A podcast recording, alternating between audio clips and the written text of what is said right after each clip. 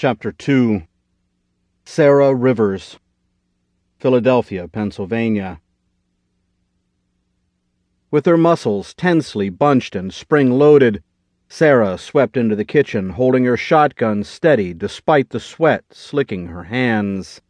Her denim blue eyes, sharp and quick, flicked all around the room. The fact that it was clear of zombies did not cause her to relax much at all. Instead, her breathing picked up in tempo. The cupboard doors were unexpectedly and amazingly closed.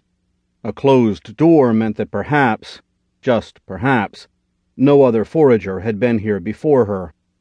The room was still, with a frozen quality, as if the oxygen and the air hung in sheets. The floor was layered in eight months' worth of fine gray dust. It was perfectly even, and Sarah ran tracks right through it, hurrying to the first cabinet, her long blonde hair swinging gently behind.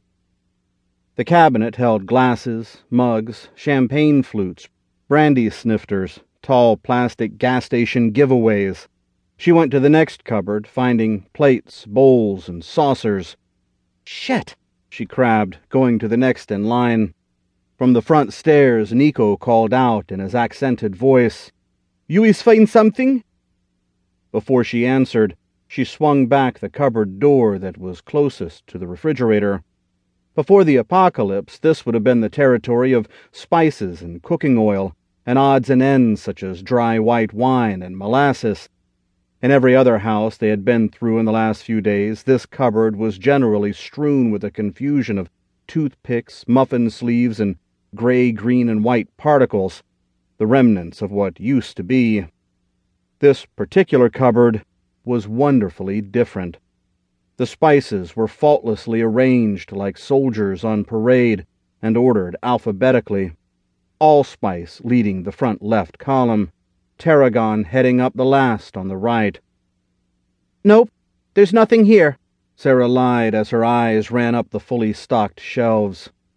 At the sight of the cornmeal, the tin of flour, and the bag of sugar, her stomach rumbled. Then she saw something that really got her going. Oh my God, she said in a whisper, touching the feet of a five inch tall bear filled with golden honey. It was a struggle not to pop its top right there and pour it down her throat. From the second floor, Nico cursed their luck, causing Sarah to blink. The honey had mesmerized her. Let's try the next house, she called out. In a hurry, she left the kitchen making sure to shut the door to her prize behind her and trying her best to appear disappointed. The Russian came slowly down the stairs. Maybe we should try garage. The door is not open. That is usual good sign. Shaking her head, Sarah began walking to the front door. No, let's not waste our time.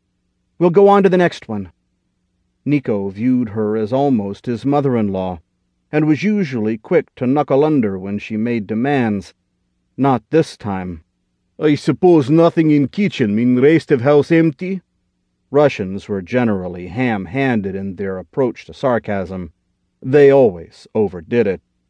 Nico even added a tremendous eye roll to his windy sigh. Yep, let's go, Sarah replied. She was out the door before he could work up a second sigh his usual when he didn't get his way. Once outside, she glanced at the house and began repeating its number under her breath. 142 Claremont. 142 Claremont. Nico came out, keeping his chiseled features neutral. So next place, da? he asked, making sure to walk in a wide circle around her. As a matter of habit, in spite of its rudeness, she stepped away from him as though he had something catchy.